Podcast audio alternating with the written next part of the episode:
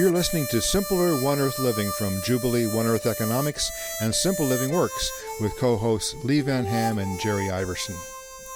With every year that passes, evidence mounts that the current economic and political systems cannot deliver the social and ecological justice that is necessary to sustain life on our planet.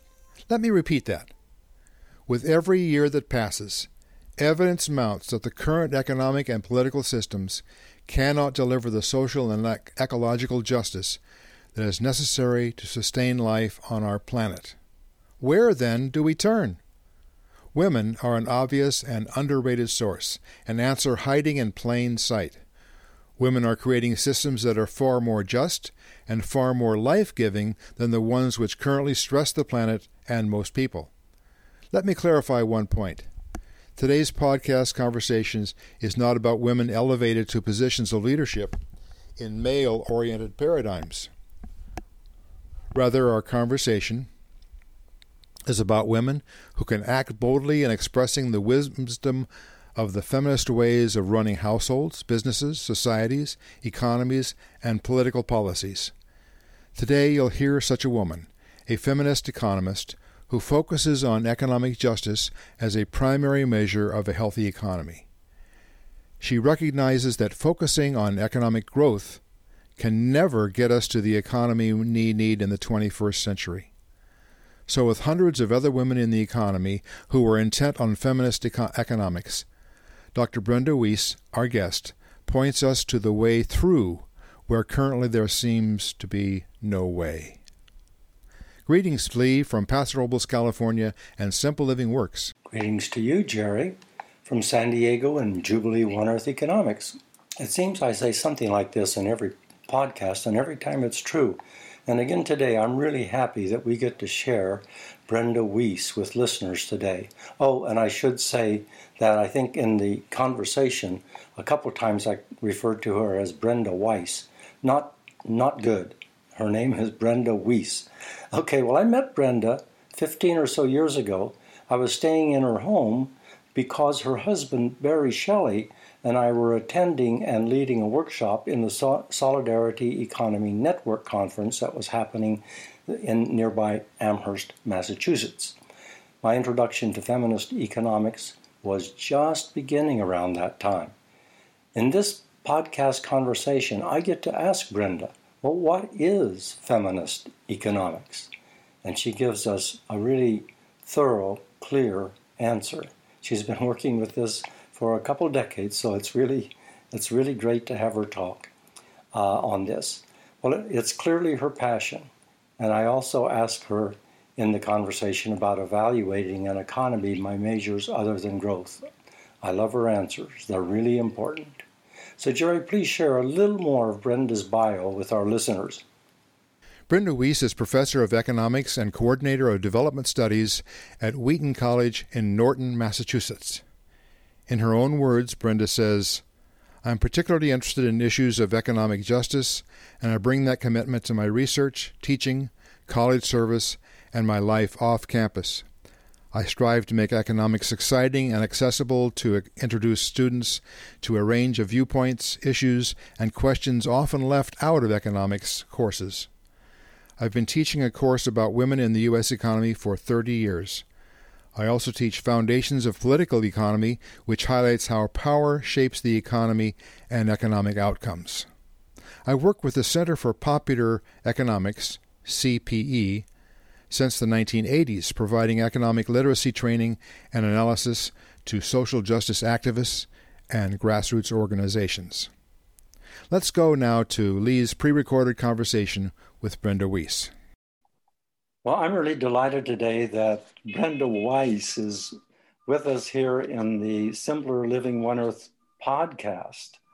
Um, I met her a number of years ago and was in her home and uh, I, I, just want to read a couple things, Brenda, from your uh, that I found online, which I get think explains to our listeners why on this in this particular podcast uh, we're interested in talking with you.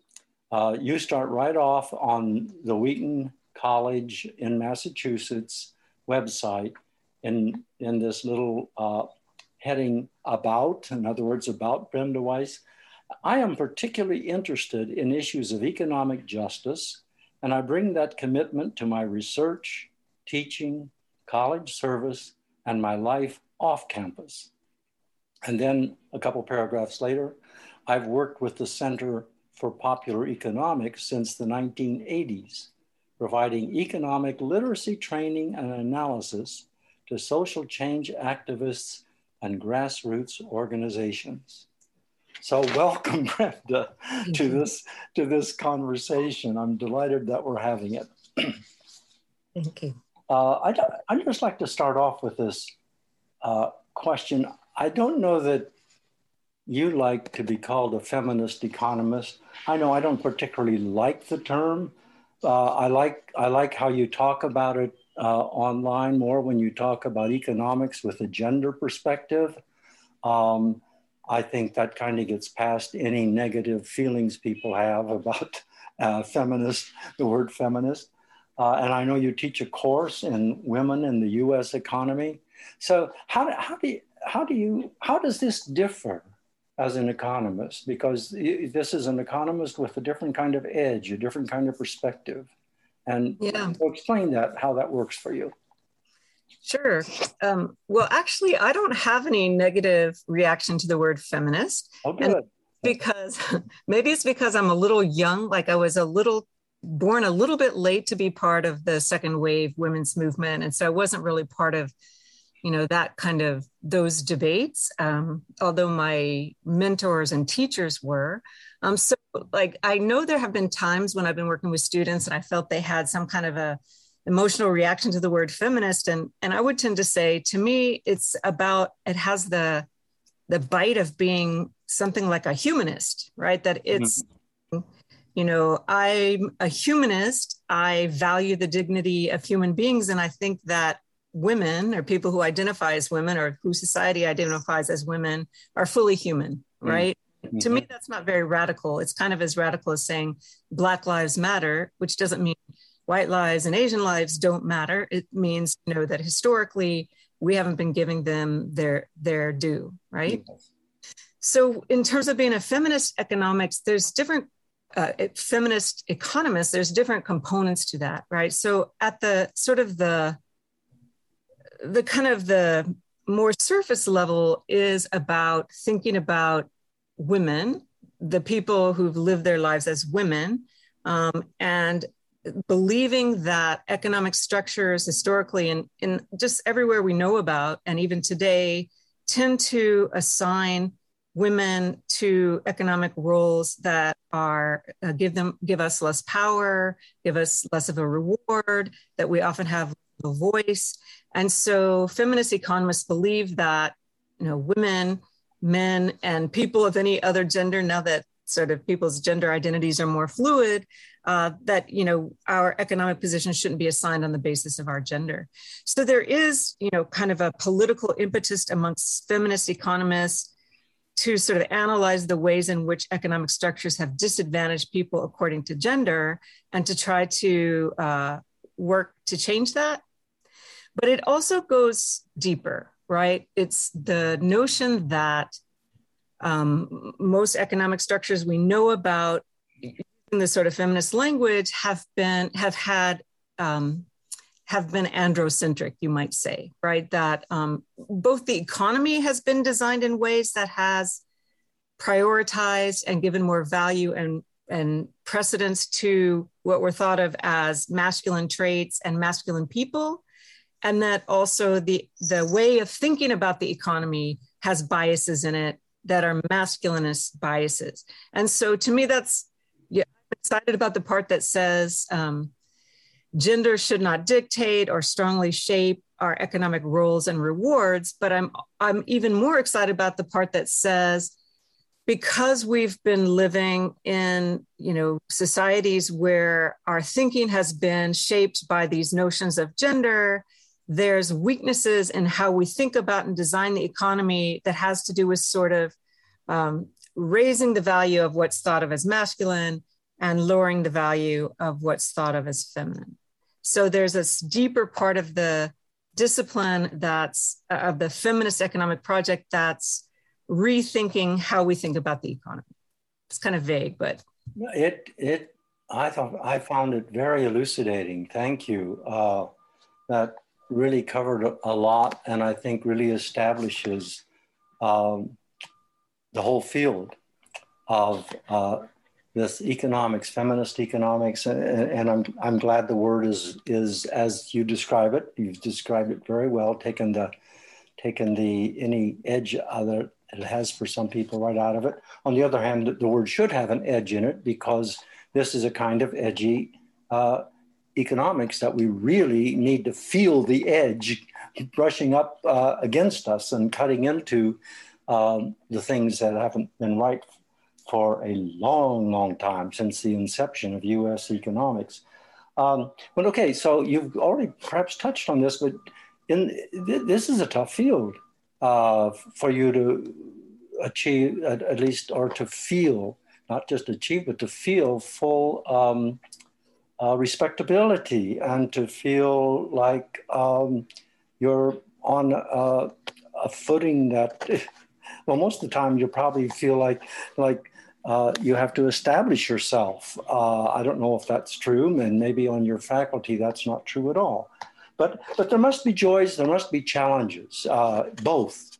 There must. I'd, I'd, be interested in your saying just a little bit. Of what what has brought you great joy in all of this, and what do you continue to find challenging, Brenda? Yeah, I guess before I get more into the joy and challenge question, just on, on what you said at the start, I, I think the discipline of economics, as I understand it, is particularly difficult. And I think in the United States, perhaps more so than in some other places, perhaps much of the rest of the world.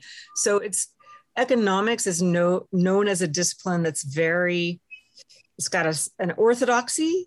Mm and you need to toe a certain line. And if you don't look at things in that way, you're considered to either be not an economist or just not very smart. Right. And it seems that the gatekeepers work very hard to make sure that people toe the line. And there's a lot of, you know, anecdotal evidence, et cetera.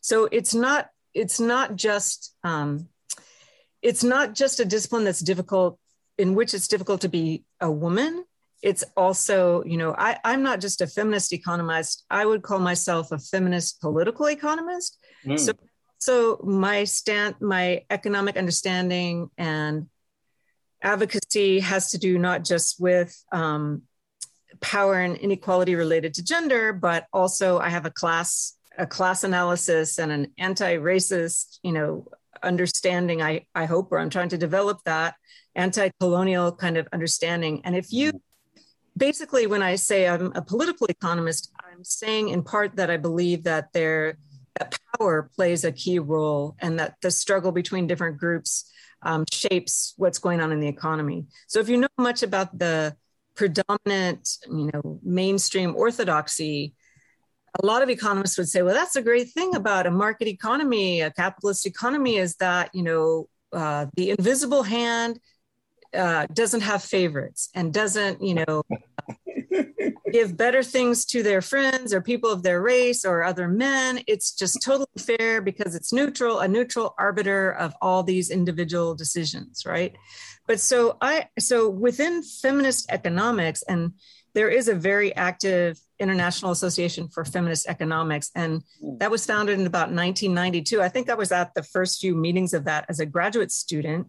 Um, and even though the first meetings were in the United States, the founders were very intentional about wanting to be an international organization. So I feel like, you know, I'm pretty well connected through IAFFE to I have a pretty good sense of the lay of the land for feminist economists, not just in the US, but in, in some other places. Mm-hmm.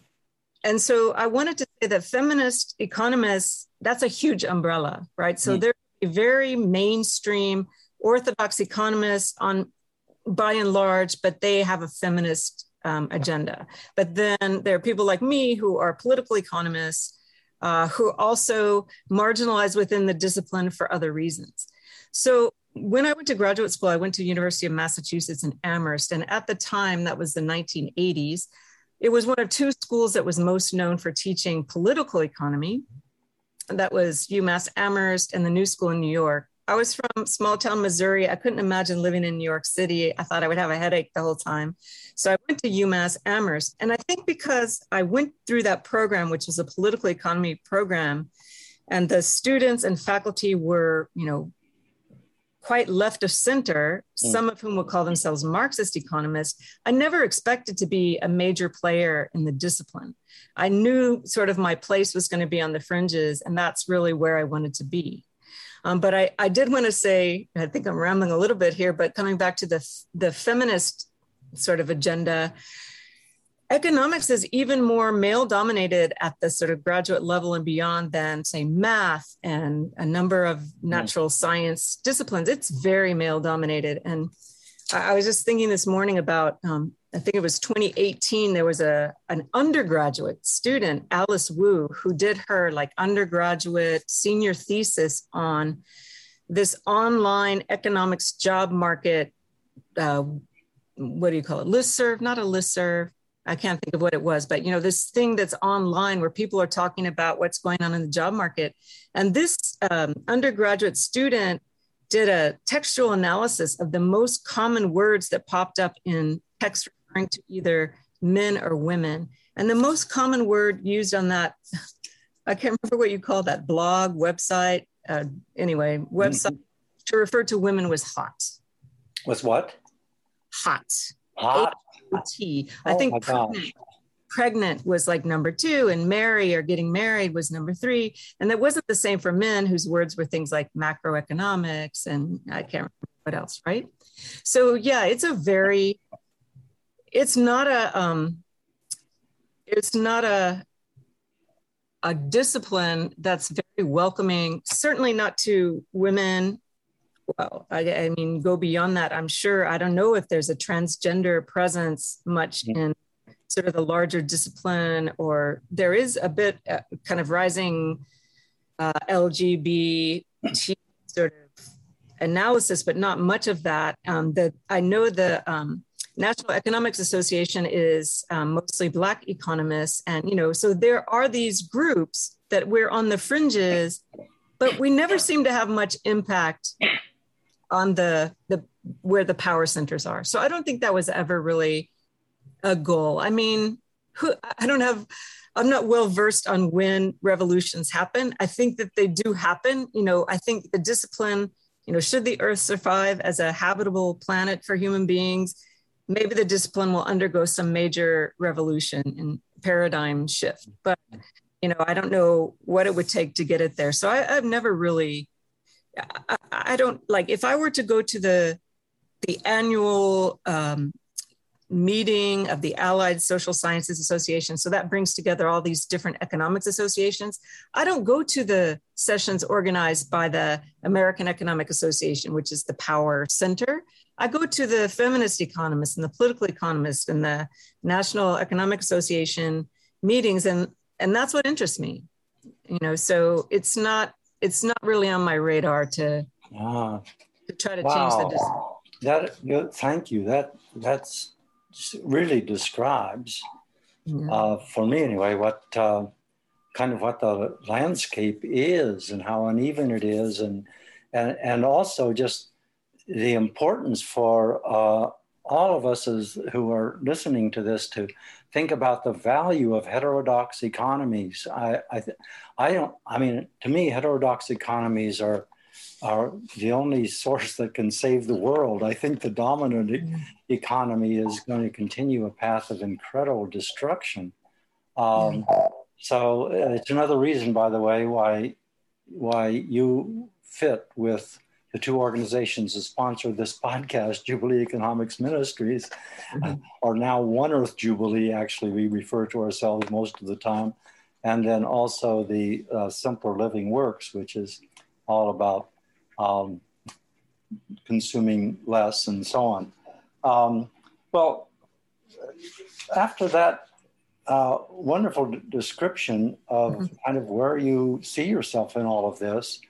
Um, uh, and and and you seem you seem to know that that's where you in fact can have your most uh, best expression that any other place you would just be silenced so gather with these folks and and um, I, I, suddenly wish our, our, our listenership was about 2 million uh, uh, just to, to raise up this kind of voice. We'll return momentarily to our conversation. We urge you to do all you can to reduce the wealth gap that is now bigger than it's been since before 1980. Since 1978, worker pay has increased 12%. Care to guess how much CEO pay has, has risen? 940%. CEOs are heads of corporations, so avoid consuming products and services of these corporations wherever you can. One way is to use cooperatives. Use everyone you can. No cooperative pays their CEO exorbitantly. For starters, be sure to bank with a credit union. Avoid big banks. Get your church and organizations to do the same. If you have a food co op nearby, be sure to shop there instead of the, co- the corporate food chain grocer. And buy food directly from farmers at farmers markets. All these actions care for our planet. Big corporations and big banks do not. They destroy our planet in pursuit of profit. So let's take action. The hour for change is late. Now let's return to our interview with Brenda Weiss.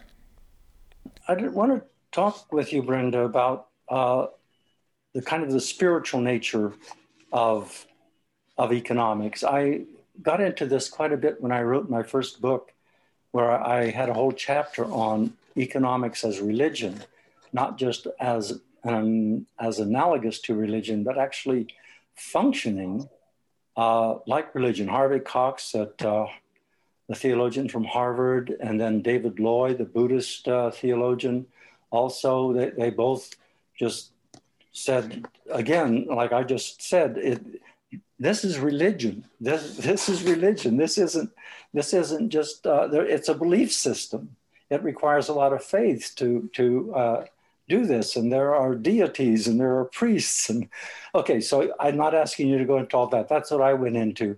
But but how do you understand that kind of thinking about the field uh, uh of economics, the work of economics, uh, and, and kind of where spirituality functions in this whole field? Do you have thoughts about that? Yeah, I I do. I mean, I can remember years ago reading an article. Uh, I can't remember the exact source by Harvey Cox making that kind of argument, mm-hmm. and I found it you know resonated with me. I guess maybe I'm not as familiar with the articles about the economy, the actual real world functioning of the economy as a religion or religious practice, but it makes a lot of sense to me to think of the discipline of economics and the way economists think about it that they have a certain religiosity around it. And you know it, it's a matter of faith. They don't most of their you know most important ten- tenets can't be proven or disproven. They just you know believe them. Um i think i think um like i i'm someone who has a pretty um uh, what's the right word? Um maybe amorphous or fuzzy or something sort of spiritual spirituality in a way. Mm-hmm. you know um, worked out very carefully.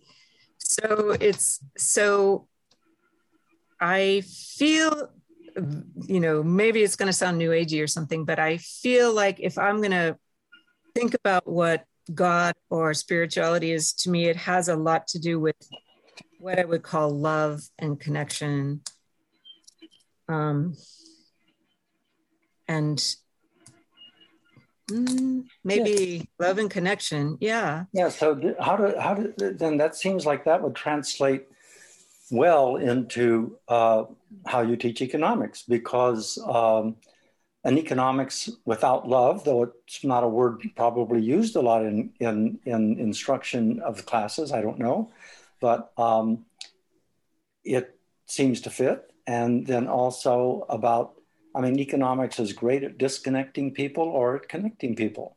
Yeah. And no. great at showing love or it's great at, great at showing dislike and hate. So yeah. uh, so certainly the when i think about you know my personal journey I went from a Midwestern, very strict Southern Baptist, very devout Southern Baptist, you know, background to sort of a place of just agnosticism. I didn't really there. I had some issues, and I'm talking about myself as an undergraduate now. Issues with that approach. Um, I grew up in Missouri, mm-hmm. and I was attracted to um, the idea of socialism. I think you would have called it, but basically again, so not to uh, have people react to these words that are sometimes problematic, but that you know that oh, people should there should be some democracy in the economy that people should have a voice about the work they do that people should have a voice about what happens to the value they create that one you know people should not exploit other people. And so i always thought my commitment to progressive economics was rooted in that same kind of you know love one another that was the good side of what came from my religious upbringing. And i would say in fact so you know that's the sort of political economy part that wants to you know uh, in the various economic hierarchies and you know uh, create sort of meaningful work and give people voice in the economic system and have people's needs provided for. I feel like all of that sort of po- those political economy commitments are very similar to the kinds of biblical you know principles that i was taught as a child but i think even so in feminist economics and i imagine a lot of i know some of the you know most some of the theorists who've developed some of these theories have been most influential but right now one of the major sort of central focuses of research and discussion amongst feminist economists has to do with care and the care economy, economic mm-hmm. care. So even way back back in the 1990s when people were beginning to use the term feminist economics, I know that some of the early debates were about what was often called rational economic man or homo economicus. Mm-hmm. So look at the mainstream orthodoxy it's a model of individual they're methodological individualists so they would see all the economic outcomes as a result of individual decisions and individuals are thought to make decisions according to certain you know rules of human nature and so the feminists were talking about you know the masculine so the rational economic man was supposed to be rational obviously um, uh, self-interested you know, probably more competitive than cooperative. And so mm. one of the early feminist critiques was about how it was a very truncated view of human nature and how sort of the traditionally so-called feminine traits of altruism, commitment, responsibility, caring, you know, so that economists were sort of uh, negating or ignoring the f- so-called feminine sides of humanity. And that in a way it was almost like in the at least in the west this sort of traditional gender division men were supposed to be cutthroat out in the economy and the so-called public ses- sector as assertive aggressive competitive individuals and women were supposed to be at home just loving everyone and caring for everyone and so in a way you could almost say some of what sometimes I think is associated with religion or spirituality, the love and the caring and the responsibility, was kind of considered as feminine, which always struck me weird. That's in my you know childhood tradition. All the pastors and the deacons were men, although you know, I think that's been changing somewhat over time. But so that I actually think, you know, sometimes the stereotype of feminist, it comes from the second wave sort of liberal feminism saying, um, okay, so a feminist, they accept this sort of gendered structure, but they want women to be able to compete on equal footing with men in the so called masculine sphere. So in business and politics, mm-hmm. Women should become just like men. And we're going to yeah. look down on stay at home moms or what have you. But I think that the more powerful thrust within feminist economics is to say, all of that work that you know in the at least since the beginning of capitalism that women, you know, that stay at home moms are doing is really work. It's a key part of the economy. It's creating the foundation for prosperity, and that we should give value to that work, and that motives of care are really, really important to the economy.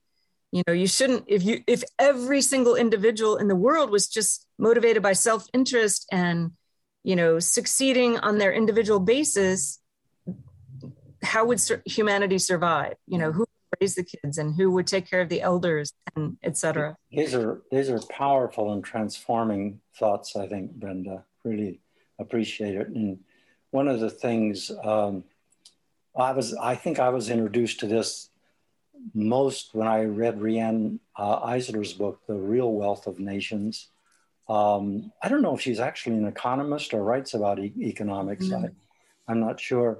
But she talked a lot about the caring economy and how it's a different paradigm. And you, you've just been continually describing for us here about life in a different paradigm. And it's the paradigm I just want to embrace wholeheartedly um, I'm just I'm just so grateful. The whole notion of, of jubilee biblically is is about this paradigm, and and the the interdependence, the cooperation. I remember I remember some years ago hearing um, Fritjof Capra talk. Uh, from the University of California, and he said, "I just want to. I just have 20 minutes today to talk to you, and I want to tell you that the most exciting discovery and the most transforming discovery in the life sciences in the last 20 years is that evolution has progressed not primarily through competition, but primarily through cooperation. He says there is competition, but the primary way that life evolves and proceeds is through cooperation. And then he just said, "So what's our economy doing?" you know, um, just making that that connection, the, the rich interdependence of between creatures um, all of that is, is, just stirring in me these days, uh, Brenda, as to in the way to think about this called so-called heterodox way of thinking uh, in a different paradigm. So, uh, you know, and also in this regard, you know, um, caring isn't monetized. So it, it's given no monetary value, and so we we have this this very reductionist idea of how to measure an economy, which is through its growth. And it's killing us. Uh, comment, please, on growth and how you in the in the feminist world uh, talk about the measuring when an economy is really yeah. working. Yeah, actually, I wanted to step back just for a minute when you were saying that uh, made made the point about caring not being monetized because it is you know another part of the feminist economics project has been looking at how there are many jobs in the market economy where people are care workers right? So there's okay. examples where the kinds of work that a mom would do or a grandmother an aunt a, a dad unpaid at home you might be doing in the marketplace for pay right? I could be a child care worker i could be a home health health aide. Actually the econometric statistical studies show that all else considered, that if a job entails care activity and involves care, you're paid less. So it almost looks like there's it's it's, it's got negative value okay. associated with it, right? And so to a feminist, that's something about saying, you know, mothering or caring for others isn't really work. I don't know what it is, mm-hmm. like some natural human thing. And so, you know, uh, we, I could hire you to do that, but I'm not going to value it very much. Mm-hmm. I, did, I want to come back to your question, but I did was as you were speaking, I was thinking a lot about how the pandemic mm-hmm. has really sort of brought brought a lot of this to light and made it apparent to people. Now, I'm old enough to know that there's these times in history where I think, oh, it's now going to be apparent to everyone that this is mm-hmm. going to change, and then they don't, right? So, but you know, if you're looking at all the discussion about how many women had to pull out of the labor force because you know their kids no longer had school and they needed to help them with their schooling or care for them. Um, you know all the discussion now about whether workers might be able to still work from home. Um, I, I, I recently saw some newspaper articles talking about linkedin and saying that oh they've added a function where you can say the reason i wasn't employed during this time period was because i was caring uh, caregiver. Uh-huh.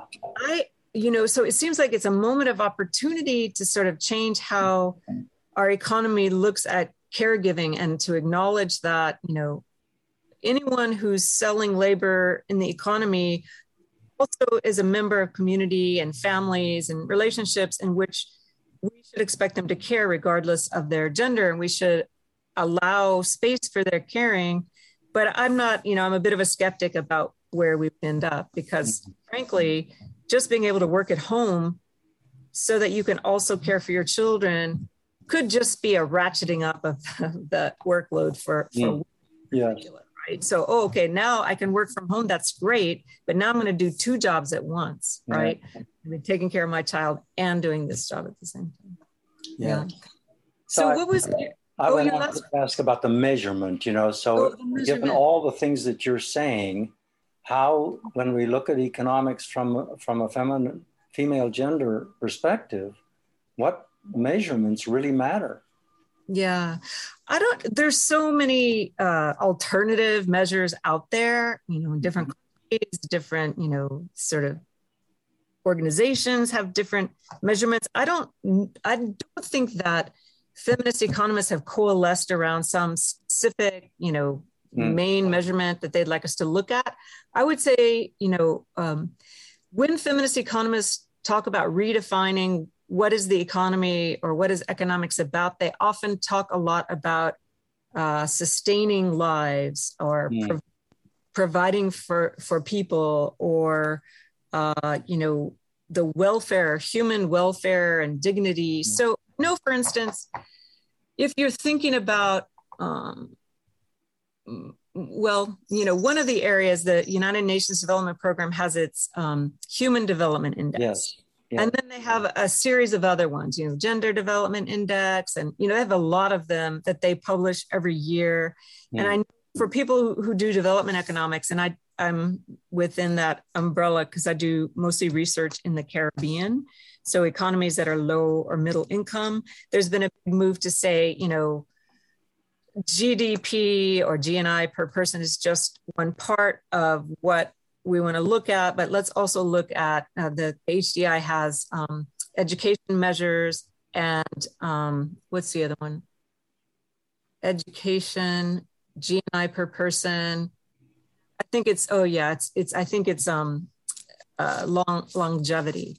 Mm-hmm if you look at the UNDP measures, when they pr- publish a human development report every year, they have a lot of other measures in addition to that.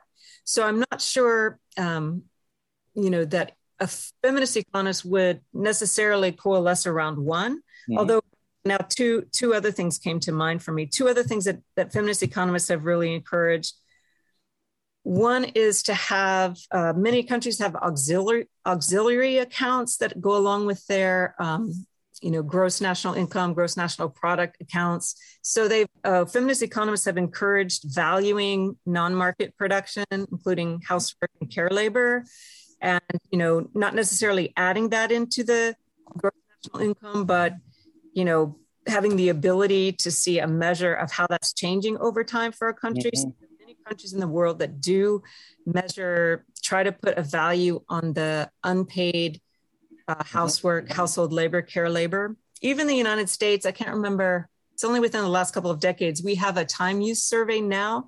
And that was the second thing I was going to say. And that's part of valuing household production. A lot of economists now are doing time use studies. And so, in fact, I did a little pilot project in Jamaica doing a time use study where you have members of households keep a time diary where they're logging for say every 15 minutes what was i doing during this 15 minute period? And in fact they usually log not just their primary activity but also secondary. So if you're if i was watching tv but i was also you know taking care of kids at the same time that's different than just being able to kick back and watch tv and not worry about the kids right? So um, in order to be able to estimate the value of unpaid labor household labor you have to know something about the amount of time that people are spending doing it and the different mm-hmm. kinds of tasks people are doing. So time use has been another area of interest. Um, you know, not just that you could, you know, time poverty is different than income poverty. And you could have a good income and no free time, and that's a problem as well. So, yeah, wonderful. Now, uh, I think you said, but I didn't quite catch. Uh, I know that the UN uses the Human Development um, Index. Mm-hmm. Was it the UN that also may, has some of these other indices that you mentioned, or where where could our listeners look for that online? Yeah, so if you look up a human development report, which comes out every year from the UNDP, um, it has a whole set of tables. Oh, I'm thinking about the old book, but the same things will be found online. Okay.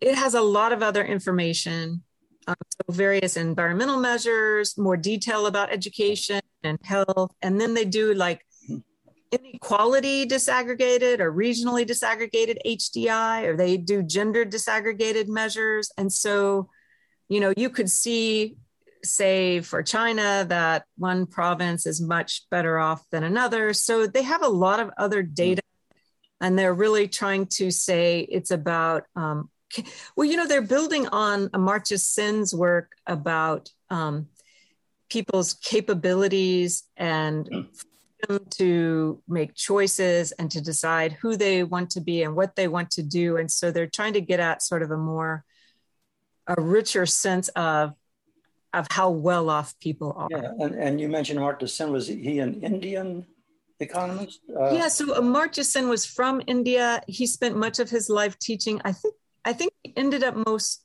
recently at MIT. So I think he he worked in the U.S., but he was initially from India and had been known as Nobel Prize, I think. Yes, he did. Yeah. So his, um, I think his best known book is called Development as Freedom. Okay. Okay.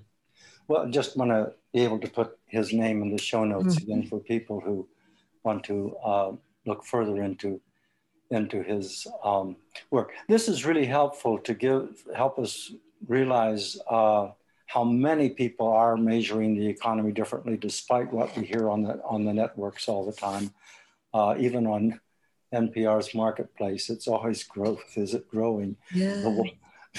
are are the is the Dow Jones going up or is it going down? And I, I just think, Yeah. ah, tell me something relevant. You know, Yeah. it's it's it Yeah. isn't that it's irrelevant completely, but it, it's so reductionist. I just it bothers me. Well, You know, uh, I was just going to say quickly that I got to spend a semester with a group of Wheaton students in Bhutan, and Bhutan is often Mhm. um, gross national happiness index. yes, I think it's presented as this sort of fluffy thing. Well, Mm. there are happiness studies where scholars ask people, you know, to com- to rank their happiness, and you can look at that. It's quite interesting. But Bhutan's measure is, is quite, you know, carefully constructed. Has many components to it. You know, they take it really seriously. So they have, you know, environment and they have some income components. But I, I don't remember all of them right now. But they they really did careful thinking about, you know. Uh, uh, measuring welfare in a way that wasn't just about material reality. mhm. And it's impressive. this has been fantastic. Uh, we're out of time, but I don't I don't want to end the conversation, but we just have to. Uh, I want to enroll in your let's see, what is it? Women in the U.S. Economy course. Okay, well, it might be online one day. Oh my goodness. I, I can just tell as you speak, you speak with great passion and you're just following the deep desire and call of your heart and what you do. At least it sounds that way from the way you express yourself. And that in itself is a really laudatory thing. Um, Brenda, beyond thanks, just great gratitude for this time. Uh, if you have something more to say at, at to, to kind of bring us back down, please do. Uh, otherwise, we can just say farewell. Oh, it's too much more to say. So I think I'll just say farewell at this point. But it's fun to talk to you and you pose great questions. And Really look forward to sharing this conversation with others. Thank you, Brenda. thank you. Thanks, Lee. You've been listening to Lee's Conversation with Brenda Wyss. Have you listened to our other recent episodes? In April, arborist Robin Rivet on reversing climate crises through informed tree actions. Jubilee Economics Ministries continues to work with Robin. Planting and tending trees has become a radical spiritual practice as the planet continues to lose trees every year. In May, Nettie Astudillo on adding environmental actions to our spiritual practices. Nettie works with the organization Green Faith. In June, Carrie Radloff on Midwest environmental activism. She's an activist in a region of political conservatism. In July, Matt Brennan, an advocate for our, your congregation and nonprofit, on how to install solar power. Listen and learn how your congregation and nonprofit organizations can get clean solar power. Do listen. You're sure to pick up thoughts you'll value. We certainly did as we created those episodes. You can subscribe to this podcast under the name Simple Living Works at your favorite podcast service. Individual episodes are available at Jubilee's website, oneearthjubilee.com, and also simplelivingworks.org, window number 3. Urge your friends to do the same. You're welcome to subscribe to Simple Living Works' various free publications. For our monthly e news, send subscribe to simplelivingworks at yahoo.com. For our weekly email that provides brief daily simpler living nudges, send nudge to the same address, simplelivingworks at yahoo.com. Please tell us your thoughts on these subjects in this episode. Leave a message on the Jubilee One Earth Economics and Simple Living Works Facebook pages. Until next time, this is Jerry Iverson of Simple Living Works with co host Lee Van Ham of Jubilee One Earth Economics, wishing you well as we strive together to bring simpler One Earth living into being for the common good.